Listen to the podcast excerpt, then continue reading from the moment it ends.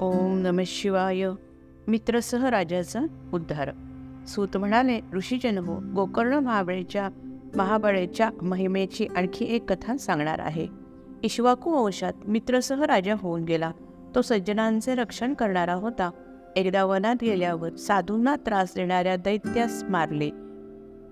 दैत्याच्या भावाने राजाचा सूड घेण्याचे ठरवले. तो आचारी बनून राजाकडे कामाला लागला. एकदा राजाने वसिष्ठांना भोजनास बोलावले. त्यावेळी दैत्यरूपी आचार्याने त्यात माणसाचे तुकडे घालून ताट तयार केले. वसिष्ठांच्या समोर ताट येताच त्यांनी राक्ष राजाला राक्षस होशील असा शाप दिला खरी गोष्ट कळल्यावर बारा वर्षांनी राजा होशील असा उशाप दिला. राजा राक्षस झाला. एका साधूला त्याने मारून खाल्ले. त्याच्या पत्नीने शाप दिला की तू स्त्रीसंग केलास तर मृत्यू पावशील. बारा वर्षांनी राजा शापमुक्त झाला. एके दिवशी गौतम ऋषींचे दर्शन घडले ते म्हणाले राजा घाबरू नको. राजा तू गोकर्ण महाबळेश्वरला जा. तेथे शिवप्रभूंचे आत्मलिंग आहे. तेथे मंगल स्नान करून शिवलिंगाची मनोभावे पूजा कर. त्यामुळे तुला मिळालेल्या शापापासून तू मुक्त होशील. शिवकृपेने शिवलोक प्राप्त होईल. राजा गोकर्ण महाबळेश्वरला आला. शिवजीच्या आत्मलिंगाची पूजा केली. सर्व पापापासून तो मुक्त झाला व शिवलोकी गेला. उत्तरेकडील ज्योतिर्लिंगांचा महिमा. ऋषी म्हणाले सुतजी तुम्ही आम्हाला आता उत्तरेकडील ज्योतिर्लिंगांबद्दल सांगा. सुत म्हणाले उत्तरेला गोकर्ण नावाचे एक मोठे क्षेत्र आहे. तेथे शिवप्रभूंचे चंद्रभाल नावाचे शिवलिंग आहे. जो मनुष्य गोकर्णामध्ये स्नान करून चंद्रभाल लिंगाची पूजा करतो त्याला शिवलोक प्राप्त होतो. येथील शिवजींचा महिमा अत्यंत अद्भुत आहे. या लिंगाचा महिमा वैद्यनाथ ज्योतिर्लिंगा समान आहे. मिश्रश्री नावाचे एक अतिशय सुंदर तीर्थ आहे. त्या ठिकाणी दधीची ऋषींनी स्थापन केलेले एक शिवलिंग आहे.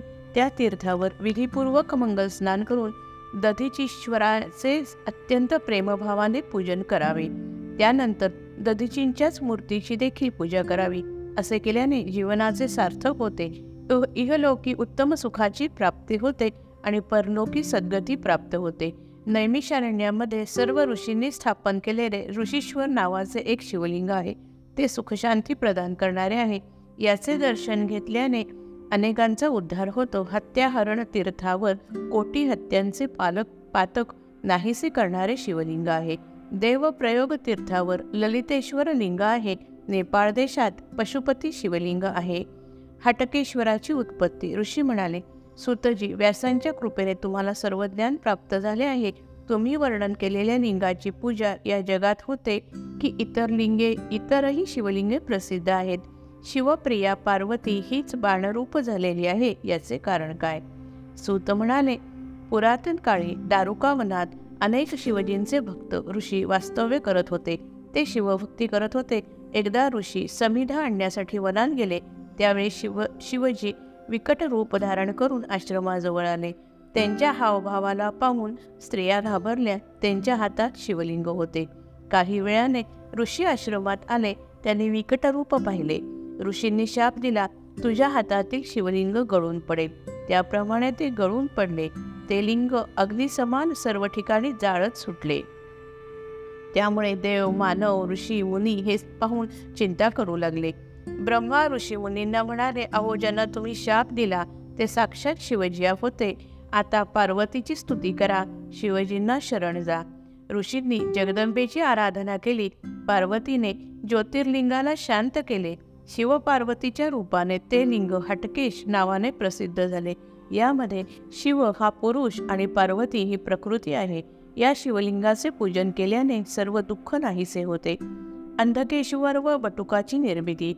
ऋषी म्हणाले सुतजी आता आपण आम्हाला अंधकेश्वराविषयी काही सांगा. सुतजी म्हणाले अंधकासूर दैत्य महापराक्रमी होता. तो गुहेमध्ये राहत होता आणि बाहेर येऊन देवांना व प्रजेला त्रास देत होता. त्यामुळे देवांनी शिवजींची प्रार्थना करून त्यांना आपले दुःख सांगितले. शिवजींनी विराट सैन्य घेऊन अंधकासुरावर आक्रमण केले. त्या दुष्ट दैत्याला त्यांनी गुहेतून बाहेर काढणे दैत्यांची आणि दा देवांचे मोठे युद्ध झाले. अंधकासूर गुहेत जाऊन बसला. शिवाजींनी त्रिशूळाने त्याला ठार केले. प्राण जाताना तो म्हणाला आपल्या हातून मरण येणे हे सद्भाग्य होय. त्याने देवाला प्रार्थना केली माझ्या मनात सदैव भक्ती राहू दे आणि कृपा करून आपण येथे स्थित व्हा. शिवजी जगाच्या कल्याणासाठी रिंगरूपाने तेथे राहिले.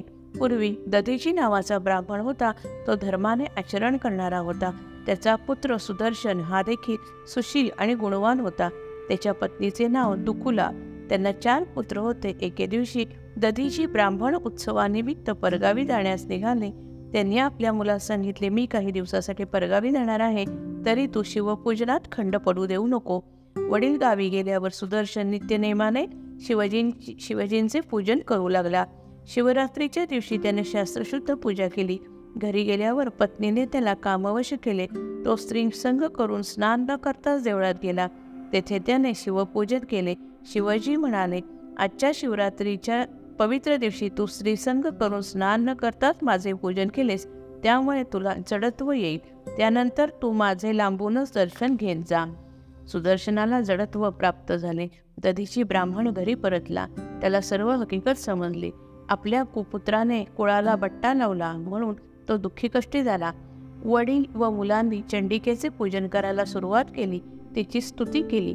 चंडिका पार्वतीने सुदर्शनाला आपला पुत्र मानला आणि शिवजींच्या मांडीवर ठेवला. पार्वतीने सुदर्शनाला यज्ञोपवित घातले. त्याने ओम नम शिवायचा जप केला. शिवजी म्हणाले तू नित्य स्नान करून शिवसंध्या व शिवगायत्रीचा जप करत जा. तुझ्या सर्व दोषांचे निवारण होईल. त्याने तू नेहमी विजयी होशील असा आशीर्वाद दिला. अशा प्रकारे शिवपार्वतीने सुदर्शनला आपले आपला पुत्र मानले. एक राजा महान शिवभक्त होता. तो नित्यनेमाने ब्राह्मण भोजन यज्ञ करीत होता. शिवजी प्रसन्न झाले आणि म्हणाले हा ध्वज घे. ध्वज प्रातकाळी उभा राहील आणि माझा यज्ञ पूर्ण झाल्यावर सायंकाळी खाली पडेल. एके दिवशी ब्राह्मण भोजन होण्यापूर्वी ध्वज खाली पडला. त्यावेळी एक विद्वान ब्राह्मण म्हणाला ब्राह्मणांच्या भोजनापूर्वी बटुकाचे भोजन झाले आहे. त्यामुळे शिवजी संतुष्ट झाले म्हणून ध्वज खाली पडला. या लिलेमुळे शिवजींनी लोकांना बटुकाचा महिमा दाखवून दिला म्हणून विद्वानी बटुकाला श्रेष्ठ श्रेष्ठ मानले आहे. चंद्राची प्रार्थना आणि सोमनाथाची उत्पत्ती. ऋषी म्हणाले सुतजी आता आम्हाला ज्योतिर्लिंगांचा महिमा आणि त्यांची उत्पत्ती याविषयी माहिती सांगावी. सूत म्हणाले प्रजापती दक्षाने आपल्या कन्या चंद्राला दिल्या. चंद्राचे रोहिणीवर विशेष प्रेम होते. त्यावेळी दक्ष म्हणाला हे चंद्रा तू उत्तम कुळात जन्माला आला आहेस. तर मग आपल्या भाऱ्यांना कमी अधिक असा का लेखतोस?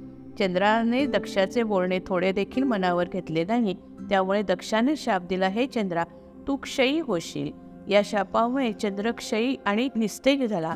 ब्रह्माजींच्या सांगण्यावरून देव आणि ऋषी चंद्राजवळ गेले. त्यांनी मृत्युंजय विधीने शिवप्रभूंचे पूजन केले. चंद्रास तपश्चर्या करण्यास सांगितले. देव आपल्या स्थानी गेले. चंद्राने मृत्युंजय मंत्राने शिवपूजन केले. ती कठोर साधना पाहून शिवजी प्रसन्न झाले. त्यावेळी चंद्राने वर मागितला माझ्या माझा शरीराचा क्षय कमी करा. शिवजी म्हणाले प्रत्येक महिन्यातील कृष्ण पक्षात तुझी एक एक कला नाहीशी होईल आणि शुक्ल पक्षात एक एक कला वाढून तू पूर्ण होशील. चंद्राने शिवजींची स्तुती केली आणि प्रार्थना केली आपण या प्रभात क्षेत्री वास्तव्य करावे. शिवजी पार्वतीसह लिंगरूपाने तेथे राहिले तेच सोमेश्वर हे पवित्र तीर्थक्षेत्र. कार्तिकेयाची कथा आणि मल्लिकार्जुनाची उत्पत्ती सूत म्हणाले आता मी तुम्हाला मल्लिकार्जुन ज्योतिर्लिंगाच्या उत्पत्तीची कथा सांगतो. एकदा शिवपार्वतीने गणपती व कार्तिक स्वामी या दोन्ही पुत्रांना पृथ्वी प्रदक्षिणा घालून येण्यास सांगितले. कार्तिक स्वामी पृथ्वी प्रदक्षिणा घालण्यासाठी जात असताना नारद मुनींनी त्यांना गाठले. गणपतीने आईवडिलांना प्रदक्षिणा घालून पृथ्वी प्रदक्षिणा पूर्ण केल्याचे सांगितले. त्यामुळे गणपतीचा विवाह झाला हे ऐकून कार्तिक स्वामी रागाने कैलास पर्वतावर आला. त्याने आपल्या आईवडिलांना पक्षपात केला म्हणून सांगितले. तो रागाने क्रौंच पर्वतावर निघून गेला. कुमार निघून गेल्यामुळे पार्वती दुःखी झाली.